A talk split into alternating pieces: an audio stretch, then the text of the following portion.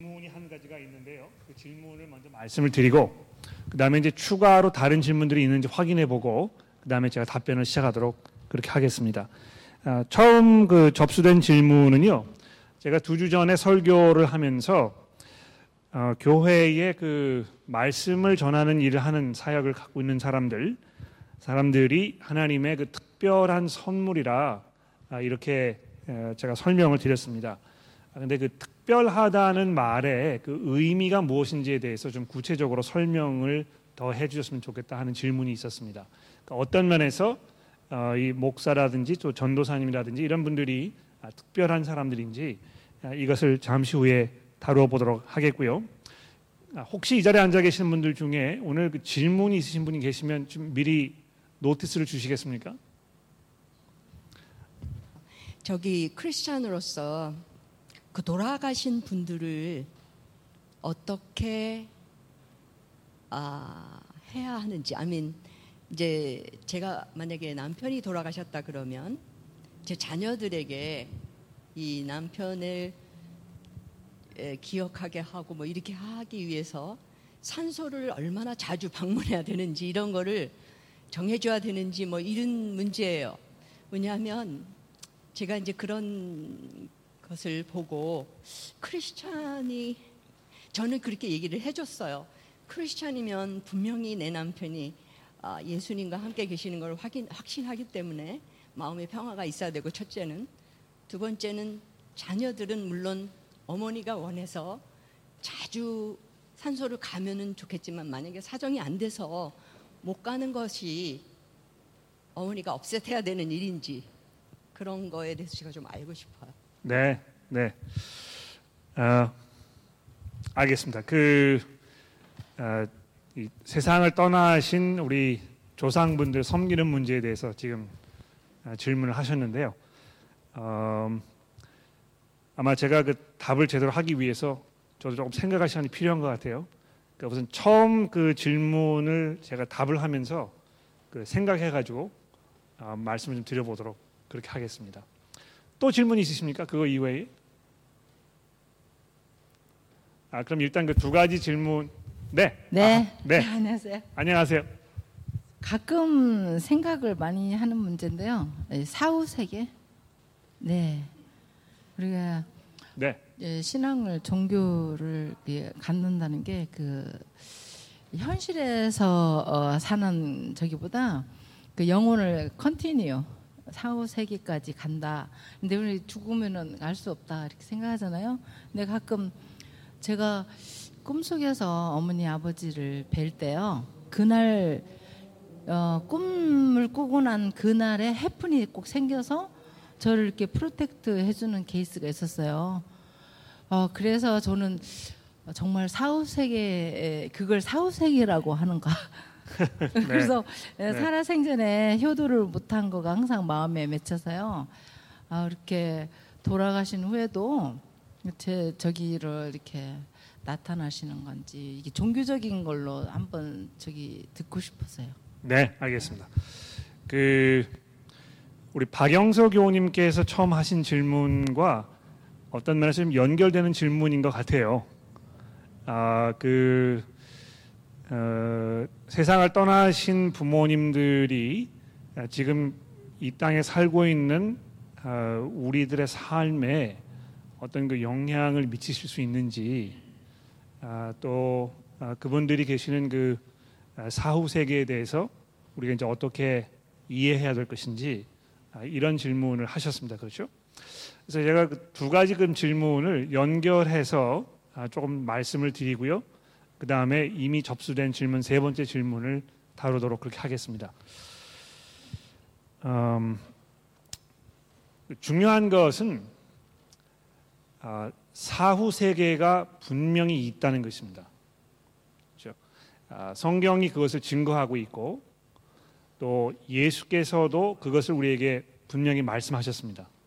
그러니까 그 뭐 대표적인 예로 어, 요한복음을 이제 보시면 예수님께서 이제 이렇게 말씀하셨죠. 요한복음 14장인데요. 아, 아마 이거는 뭐 여러 번 들으셔서 아, 여러분 잘 아실 것입니다. 14장 1절 말씀에 보면 예수님께서 이제 그 제자들에게 이렇게 말씀하셨습니다.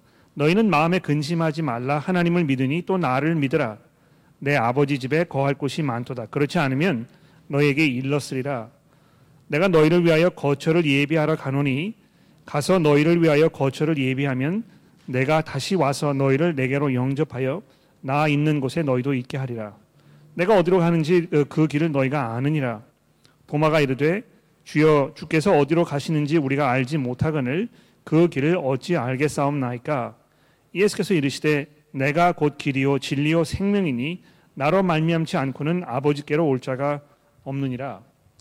예수님께서 아주 분명하게 아, 오해가 없도록 아, 이 땅에서의 삶이 전부가 아니고 어, 이 생에서의 삶이 끝난 아, 지금 현재의 삶이 끝난 다음에 새로운 세계가 우리에게 예비되어 있다는 것을 아주 분명하게 말씀하고 있습니다.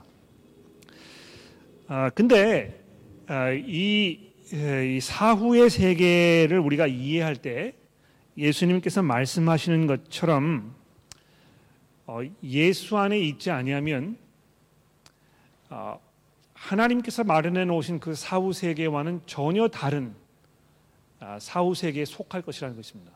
그렇죠? 그러니까 여기 보시면은 그 3절에 아, 보시면 가서 내가 너희를 위하여 거처를 예비하면 내가 다시 와서 너희를 내게로 영접하여 나 있는 곳에 너희도 있게 하리라. 또 그 길을 어떻게 알 수 있습니까? 예수께서 말씀하시되 내가 곧 길이고 생명이고 진리이기 때문에 나로 말미암지 않고는 아버지께로 갈 자가 없느니라. 그렇죠? 그래서 여기 그 예수께서 마련해 놓으신 우리가 그 죽은 후에 거할 그 거처 여기에 우리가 들어가기 위하여는 어, 예수의 등에 업히지 않으면 안 된다는 것입니다. 그렇죠? 그래서 그게 이제 첫 번째 포인트가 되겠고요.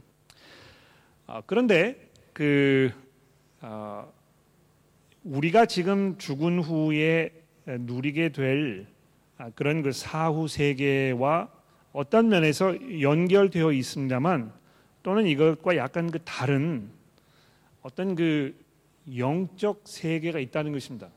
그렇죠? 성경이 이제 그 오늘 뭐 우리 에베소서 6장을 볼 때도 그걸 얘기하겠습니다만 하나님께서 다스리고 계시는 그 모든 영역 그러니까 지금 우리가 살고 있는 이 현세 또 내세 이런 걸 포함하여 어떤 그 영적인 존재들이 있는 아, 그런 곳이 있다는 것입니다.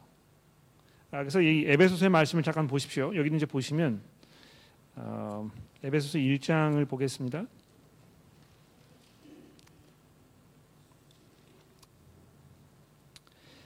1장 21절 20절부터 제가 읽을게요. 에베소서 1장 20절 그의 능력으로 그리스도 안에서 역사하사 죽은 자들 가운데 다시 살리시고 하늘에 자기의 오편에, 아, 오른편에 앉히사 모든 통치와 권세와 능력과 주권과 이 세상뿐 아니라 오는 세상에 일컫는 모든 이름 위에 뛰어나게 하시고 또 그 만물을 그의 발 아래 복종하게 하시고 그를 만물의 교회 머리에 만물 위에 교회 머리로 삼으셨느니라. 그 여기 보시면은 아, 그 우리가 눈으로 볼 수 없는 어떤 그 통치 또 권세자 능력과 주권 아, 이런 것들이 존재한다는 것입니다. 그러니까 어떤 그 아, 영적 존재들을 말하는 것이겠죠. 근데 그 존재들은 아, 우리가 그 죽게 되면은 가게 될 어떤 그 하나님의 나라에 속해 있는 그런 것이기보다는 지금 현재 우리가 살고 있는 이 현세와 또 다가올 내세 어떤 그 중간 지점에 있는 그런 그 지역의 존재들을 말하는 것 같아요. 자, 그래서 우리가 이제 한번 죽게 되면 그냥 여기서 끝나는 것이 아니고 어떤 사람들은 하나님께서 마련해 놓으신 그 영생의 자리로 어떤 사람들은 하나님께서 마련해 놓으신 영원한 심판과 저주의 자리로 가게 될 것입니다. 그러니까 그 천주교에서 이야기하는 그 연옥이라는 곳, 그러니까 천국과 지옥의 중간 지점 아, 이런 것은 성경에서 얘기하지 않습니다. 그러니까 이건 뭐 그냥 사람들이 만들어낸 생각이거든요. 자 그러면 아, 우리의 그, 그 부모님들 또 우리 조상님들 아, 이분들이 돌아가신 후에 이제 어떻게 되는 것인가? 아, 뭐 대답 아주 간단하죠. 아, 이분들이 하나님께서 마련해 놓으신 그 하나님의 나라에 들어가게 되든지 그렇지 않으면 영원한 하나님의 심판의 자리인 지옥에 들어가게 되든지 둘 중에 하나입니다. 아, 분명한 것은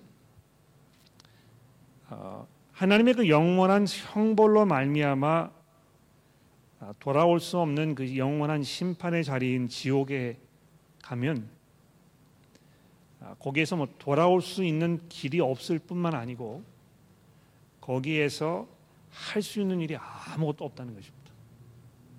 그렇죠? 아, 그래서 그 우리가 이제 뭐 한국 문화는 이 제사를 드리는 일을 굉장히 중요하게 생각하는 그 문화이기 때문에 1년에 한 번 적어도 한 번은 제사상을 차리고 돌아가신 부모님들 또 조상님들 위해서 이 음식을 마련해 놓고 그분들 모셔다가 대접을 해 드려야 그래야 우리가 이 평안한 그런 그 삶을 살 수 있다. 이렇게 이제 전통 문화가 우리에게 많이 가르쳐 왔습니다만 성경이 복음을 통해서 성경이 우리에게 전해졌을 때 아, 그것이 다 깨지는 것입니다. 왜 그렇습니까? 아, 조상님들이 아, 사후 세계에서 이 땅에 살고 있는 우리들의 삶에 관여할 수가 없습니다. 아무런 영향을 미치실 수가 없는 거예요. 아, 이거는 이제 뭐 우리 그 정서에 잘 맞지 않는 일입니다만, 아, 제가 이제 얼마 지난번 그 이것이 알고 싶다 시간에도 말씀을 드렸지만, 인간의 그 생명이 죽음으로 인해서 아, 멈추게 되면 그 후에 부활했을 때에 우리가 더 이상 이 땅에서 누리던 인간 관계로 그 사람을 만나게 되지 않을 것입니다. 그러니까 예수님께서 그렇게 얘기하셨잖아요. 어, 그 부활한 다음에는 부부 관계도 있지 않고 아, 그렇게 말씀하셨을 때에는 인간의 모든 뭐 부모와 자식 간의 관계, 형제 자매와의 관계, 뭐 이 그런 모든 혈연 관계들이 이제 다 와해되고 어, 이것이 아무런 의미가 없게 될 것이라는 것입니다. 그렇죠? 그러니까 우리 생각에는 아, 뭐이 조상님들께서 세상을 떠나신 후에 자손들 걱정하셔가지고 아, 자손들 위해서 뭐 무슨 수를 쓰시고 이렇게 할 거라고 우리가 짐작을 합니다만 아, 성경은 그렇게 얘기하지 않습니다. 그러니까 제 짐작에는 그분들이 아, 믿는 분들이라고 해도 세상을 떠난 후에 하나님 나라에 들어가서 아, 이 땅에 있는 우리들을 자기 자식으로 생각하지 않을 것입니다. 또 제가 이제 천국에 들어가서 이 땅에서 제 부모님들을 만났을 때 제가 그분을 제 아버지 어머니도 부르지 않을 게 분명해요. 그렇죠. 아, 그렇다면 그 아이 뭐이 그 조상님들이 꿈에 나타나셔가지고 말씀하신 대로 어, 나에게 어떤 뭐 모습을 보이신 다음에 아, 꼭 무슨 일들이 일어나더라 이렇게 하는 건 그럼 이제 어떻게 우리가 받아들여야 할 것인가? 어, 제가 처, 그 처음에 말씀드린 대로 우리 인간의 눈으로는 확인할 수 없는 그 영적 세력들이 분명히 있다는 것입니다. 그렇죠? 아, 그래서 그 아, 이렇게 뭐 일반적인 어떤 방법으로 설명될 수 없는 그런 일들이 가끔 일어나는 것 아, 우리가 뭐 그렇게 놀랄 일이 아니라고 저는 생각해요. 아, 특히 하나님께서 얼마든지 그렇게 하실 수 있는 분이거든요. 그렇죠? 그러니까 아, 제가 이제 그, 그 기억나는데요. 무엇신학교에서 어, 신약학을 가르치시던 교수님 중에 한 분이 학생들과 대화를 하면서 학생들이 이제 그 그런 질문을 했어요. 아, 지금 이 시대에도 기적이 일어날 수 있는지 우리가 그런 걸 기대해도 되는지 이런 질문을 했었는데 그 교수님이 이제 뭐라고 대답을 하셨느냐면 어, 성경이 뭐라고 이야기하고 있는지 한번 살펴보자. 어, 하나님께서는 원하신다면 우리가 생각했던 것 훨씬 더 보다 놀라운 기적을 얼마든지 일으키실 수 있는 분이고 그래서 어, 그런 그 말로 설명하기 어려운 어떤 일이 벌어졌을 때 너무 놀랄 필요가 없다는 것입니다. 그렇죠? 아, 그러면 진짜 어떤 예를 드셨냐면 그분 그러니까 그 교수님이 굉장히 친하게 잘 아는 어떤 한 분이 그 센트럴 역에서 밤늦게 이제 기차를 뭐 타실 일이 있었는지 기차에서 내리셨는지 센트럴 역에서 나오셔가지고 거기 가보시면 아시겠습니다만 그 다리가 이렇게 있어요. 그 동굴처럼 이렇게 돼 있는데요. 아, 거기를 이렇게 에, 지나가실 수밖에 없었는데 지나가다가 공교롭게도 거기에서 이제 불안당 세 명을 만났다는 것입니다. 아, 그래서 뭐 돈을 아, 뺏기든지 신변의 위협을 당하든지 뭐 이제 그럴 형편에 놓여 있었는데 아, 이분이 뭐 어떻게 설명할 수 없는 아, 그런 어떤 일 때문에 자기 눈앞에 있던 이 세 명의 불안당들이 갑자기 돌아서 도망가더라는 거예요. 근데 이제 그렇게 일이 진행이 되고 나가지고 아, 그 일을 당하신 이 교수님의 친구가 경찰서에 가서 신고를 하고 그 경찰들이 거기에 있던 그 CCTV를 이렇게 해가지고 그 사람들을 잡았다는 것입니다. 근데 그 세 명이 뭐라고 증언을 했느냐면 거기에 누구 다른 사람이 있었다는 것입니다. 그렇죠? 어, 그, 그 일을 당한 그분은 자기가 혼자 거기 있었는데 그 불안당 세 명의 말에 의하면 누구 다른 사람이 거기 또 있었대요. 근데 그 사람의 그 모습을 보고 자기네 도망갈 수밖에 없었다 그랬답니다. 그러니까 이건 뭐 우리가 어떻게 설명할 길이 없는 것이죠. 그건. 근데 그런 일이 이렇게 일어났을 때 우리가 야 이거 참 신기하다, 뭐 놀랍다 아, 이렇게 우리가 금방 반응할 수 있습니다만 하나님께서 그분을 그런 방법으로 보호하길 원하셨으면 그런 일이 벌어지는 것이 별로 그렇게 놀랍거나 대수롭거나 그렇지 않습니다. 그러니까 실제로 뭐 우리가 알지 못하는 방법으로 우리가 미처 깨닫지도 못한 때에 아, 우리가 깨닫지도 못한 위험을 하나님께서 아, 우리를 보호하시고 이런 일들이 얼마든지 일어날 수 있는 것입니다. 아, 그래서 이거 뭐 우리 부모님이 꿈에 나타나셨는데 그런 일이 벌어졌다. 부모님께서 어떻게 하신 것이 아니냐. 그렇게 우리가 쉽게 결론을 내릴 수 있습니다만 그렇지 않다는 것입니다. 아, 이제 그러면 아, 우리 그 전통 문화의 조상님들 뭐 섬기기 위해서 이제 제사를 지내거나 아, 이렇게 하는 문화가 많이 있어서 아, 아마 이제 그런 그 영향이나 그런 문화가 우리 그리스도인들 사이에도 예수 믿은 후에 아, 우리도 모르게 이 잠재적으로 우리에게 작용하고 있을 것입니다. 그러니까 음, 아, 어떻게 해서든지 간에 그 돌아가신 뭐 제 남편이라든지 또 제 부모님이라든지 이분들 어떻게 섬겨드리고 뭐 그분의 뜻을 기리고 뭐 이렇게 해야 되지 않겠는가? 아, 그래서 뭐 그분 산소에도 찾아가기도 하고 뭐 이제 이렇게 하는데요. 제 생각에 그것은 전적으로 개인적인 문제인 것 같아요.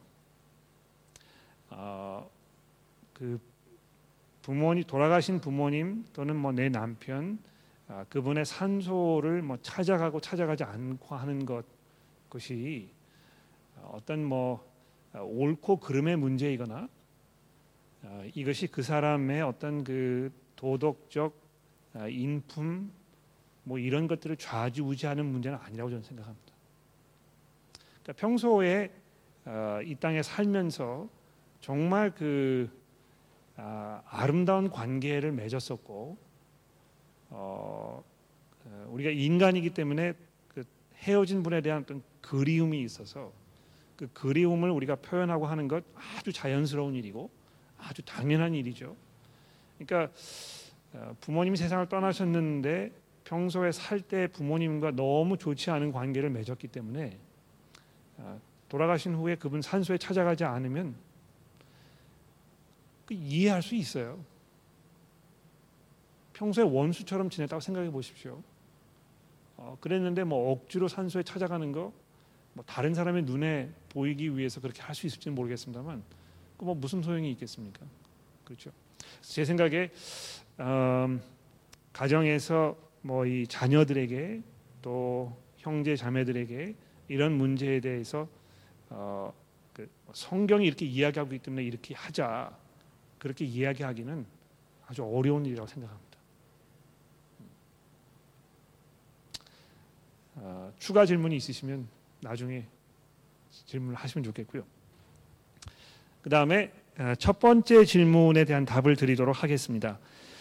그 목사나 또는 어떤 그 말씀 전하는 사역자들이 어, 하나님의 그 특별한 선물이라 이렇게 어, 에베소서 4장에 있는 말씀을 설교하면서 제가 말씀을 드렸는데 어떤 면에서 아, 그 특별한 것인가 아, 이런 거를 좀 설명을 드려보도록 하겠습니다. 아, 우선 중요한 것은요. 16세기에 종교 개혁이 일어나기 이전에 그 교회의 모습을 조금 돌아보는 게 필요합니다. 그때 이제 어떻게 됐습니까? 교권주의 이런 그것이 팽배해 가지고 어, 교회에 있는 모든 사역들, 영적인 모든 것들 이런 것은 이 안수를 받은 성직자만이 해야 하는 독식하는 이제 그런 그 어, 형태가 되어 있었던 것입니다.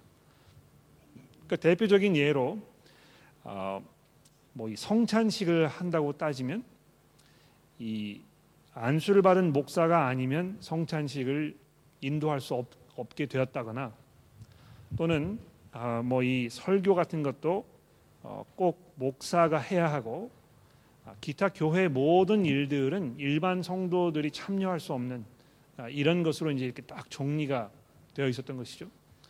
뿐만이 아니고 아, 이 하나님의 말씀도 어, 이 교권을 쥐고 있는 사람들만이 아, 그 해석할 수 있는 아, 그런 것이라고 이렇게 딱 못을 박아 놓은 것입니다.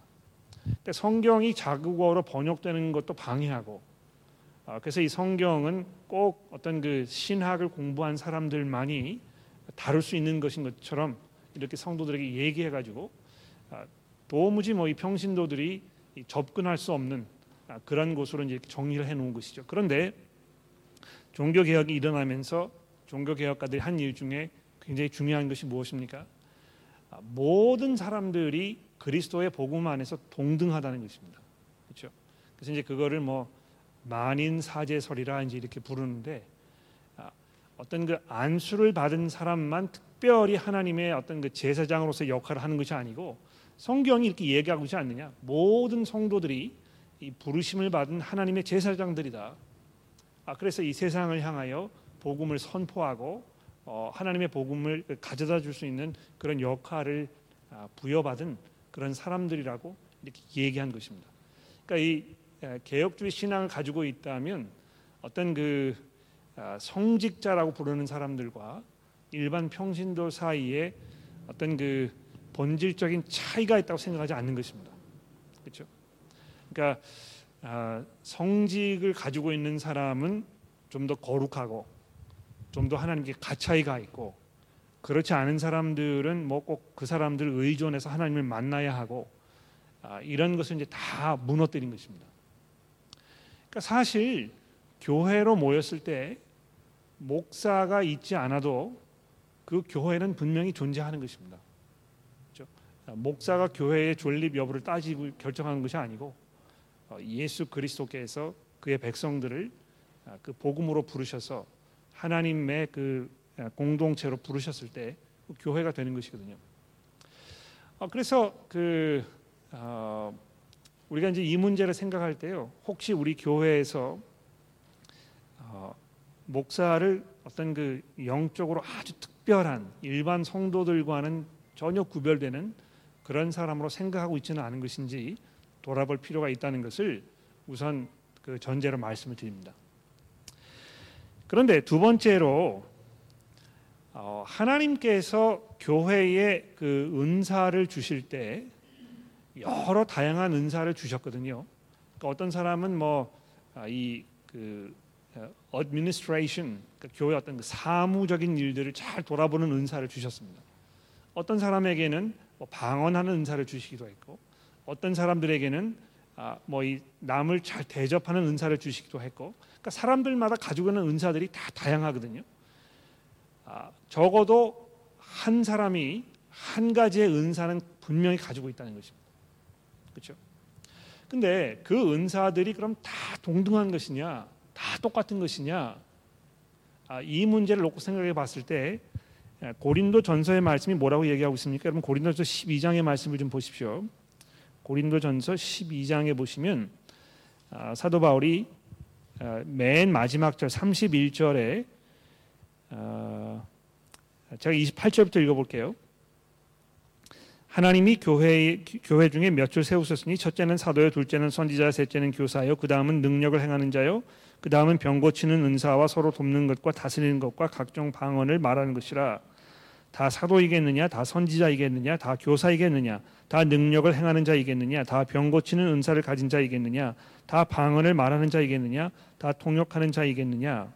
자 이렇게 하면서 교회에 뭐 굉장히 다양한 여러 가지 은사들을 주셨다는 것을 이야기하고 있습니다. 그런데 31절에 보십시오. 너희는 더욱 큰 은사를 사모하라. 그렇죠? 그러니까 이 하나님께서 다양한 은사를 교회에 주셨는데요. 그 은사들 중에 더 큰 은사가 있다는 것입니다. 그렇죠? 아, 그래서 아, 더큰 은사를 사모하라. 내가 또한 가장 좋은 길을 너희에게 보이리라.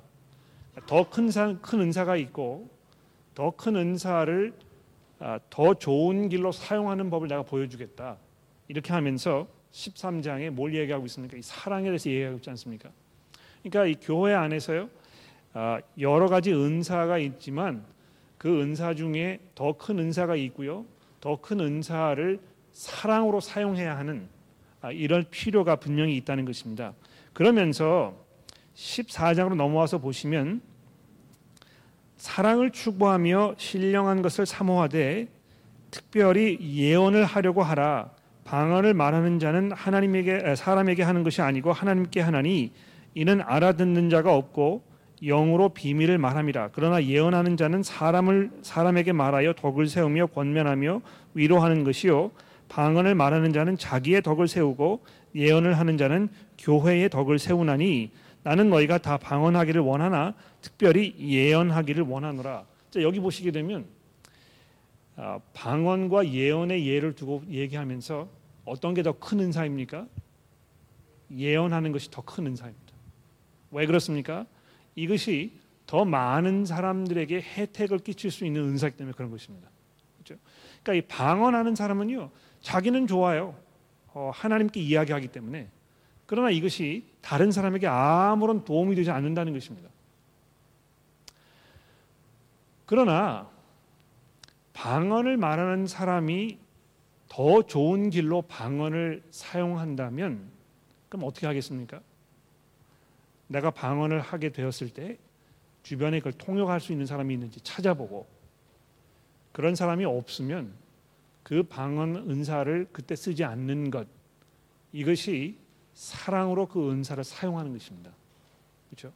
그래서 어떤 은사는요 아, 보다 더 큰 은사가 있고 더 큰 은사도 사랑으로 사용되지 않으면 아무런 쓸모가 없다는 것입니다. 그렇죠? 자 그런 의미에서 어, 말씀을 전하는 일을 맡은 사람이 더 큰 은사를 가지고 있는 것이 분명합니다. 특히 공적인 자리에서 어, 성경을 가르치는 일을 하는 역할을 갖고 있는 사람이 더 많은 사람들에게 더 큰 도움을 끼치는 역할을 하고 있는 것이기 때문에 아, 그 사람이 더 큰 은사를 가지고 있는 게 분명합니다. 그러나 그 은사를 가지고 있는 그 사람이 그것을 사랑으로 사용하지 못하면 아무런 소용이 없습니다. 그러니까 뭐 굉장히 유창하게 훌륭한 설교를 할 수 있는 목사라고 해도 그것이 아, 사랑으로 그 은사를 사용할 수 없는 사람이면 그건 아무런 소용이 없는 것입니다. 아, 근데 이제 그 아, 아마 아, 그 목사라는 역할을 특별한 은사라고 이렇게 이야기했을 때 아마 교회에서 벌어지는 여러 가지 어떤 그 목회자들과 관련된 아, 그 불미스러운 일들 아, 이런 것과 연결시켜 가지고 아, 이 목사를 특별한 사람이라고 이야기하는 것은 아, 좀 이렇게 용납하기 어렵다. 아마 그런 그 말씀을 하시게 되지 않을까 이렇게 짐작을 합니다. 아, 그래서 이 목사라는 사람을 너무 교회에서 이제 특별히 받들어주고 뭐 이렇게 하니까 아, 목사들이 마치 이것이 자기 세상인 것처럼 생각을 하고 아, 모든 사람들 위해 군림하고 아, 이렇게 얼마든지 될 수 있는 그 아, 남용의 그 여지가 분명히 있습니다. 그렇죠. 그러나 아, 그렇게 하지 않도록 그 견제라고 이제 그럴까요? 또는 격려라고 얘기할 좀 더 긍정적으로 얘기하면 그것은 교우 여러분들의 몫이라고 저는 생각해요. 물론 그, 그 은사를 발휘하는 목사가 하나님의 말씀에 의거하여 자기 자신을 돌아보고 성찰하면서 사랑과 온유함과 겸손으로 어, 이 말씀 가르치는 일을 정말 중요하게 생각해서 아, 해야 되겠습니다만 아, 교회라는 공동체 안에 우리가 있을 때에 우리가 서로에게 도움을 주어야 하는 아, 그런 책임과 역할이 분명히 있는 것입니다. 그래서 제가 성경을 강의하고 뭐 가르쳐 드리고 이렇게 하는 그 일을 하지만 역시 동시에 교우 여러분들이 목회자를 향해서 기도하고 또 권면하고 격려하고 이렇게 하는 역할과 책임이 분명히 있는 것입니다. 그래서 이 말씀을 가르치고 격려하는 것은요 항상 일방적이지 아니하고 항상 이 상호 작용이라는 것입니다. 아, 그런 면에서 우리가 조금 기억할 필요가 있겠고요. 한 가지 성경 구절 한 가지만 더 말씀드린다면 히브리서 13장의 말씀을 보십시오. 히브리서 13장 7절의 말씀인데요. 아, 여기 그 히브리서 저자가 아, 이 편지를 받아보는 성도들에게 이제 이렇게 권면하고 있습니다. 아, 히브리서 13장 7절 하나님의 말씀을 너에게 일러주고 너희를 인도하던 자들을 생각하며 그들의 행실의 결말을 주의하여 보고 그들의 믿음을 본받으라. 그러니까 여기 그 7절 말씀에 보면 이 말씀을 가르치는 일을 하는 이 사람들에게 주어진 어떤 그 책임과 역할에 대해서 이야기하면서 일반 성도들이 그 사람들을 어떻게 대해야 대해야 하는지에 대해서 동시에 말하고 있습니다. 그렇죠? 어떻게 대해야 한다고요? 아, 하나님의 말씀을 너에게 일러주고 그 인도하던 자들을 생각하여 그들의 행실의 결말을 주의하여 보고 그들의 믿음을 본받으라. 그렇죠? 그러니까 이 존경하고 또 아, 거기서 보고 배우고 이렇게 분명히 하라고 얘기하고 있습니다. 그렇죠? 그러니까 이건 뭐 어, 특별 대우를 하라는 것이 아니고요. 아, 그들이 어떻게 사는지를 잘 보고 관찰하고 그것을 보고 배우는 것이 필요하다는 것입니다. 그렇게 이야기한 후에 17절로 내려가 보십시오. 같은 13장 17절입니다. 거기 보시면 너희를 인도하는 자들에게 순종하고 복종하라. 그들은 너희 영혼을 위하여 경성하기를 자신들이 청산할 자인 것 같이 하느니라. 그들로 하여금 즐거움으로 이것을 하게 하고 근심으로 하게 하지 말라. 그렇지 않으면 너희에게 유익이 없느니라. 아, 자 이런 면에서 그 말씀 가르치는 역할을 하고 있는 사람들이 그 어떤 그 특별한 역할을 맡았다는 것입니다. 그러니까 교우분들에게 하나님의 말씀을 가르치는 일을 할 뿐만이 아니고 아, 삶의 본이 되고 또 그래서 아, 그 성도들이 거기에 순종하려는 마음이 생기게 되고 아, 이렇게 할 것에 대해서 말씀하고 있다는 것이죠. 그런 면에서 이 특별한 하나님의 선물이라고 제가 그렇게 설명을 드린 것입니다. 기도하고 마치도록 하겠습니다. 하나님 아버지 오늘 우리가 다시 모여서 그동안에 궁금하게 생각했던 이 사후 세계의 문제와 또 조상들을 대하는 그런 문제와 또 교회 안에서 그 사역에 관련되어 목회자들에 관련된 일들을 생각해 보았습니다. 하나님 한결같이 저희들에게 주의 말씀으로 가르쳐 주시고 또 저희를 다스려 주시기를 기도합니다. 아, 저들의 마음 가운데 하나님의 말씀을 경외하는 마음이 생기도록 도와주시고 또 어, 우리가 그 말씀에 아, 가차이하여 우리의 마음과 생각을 정리하는 아, 그런 작업을 쉬지 않고 할 수 있도록 도와주시기를 예수 그리스도의 이름으로 간절히 기도합니다. 아멘.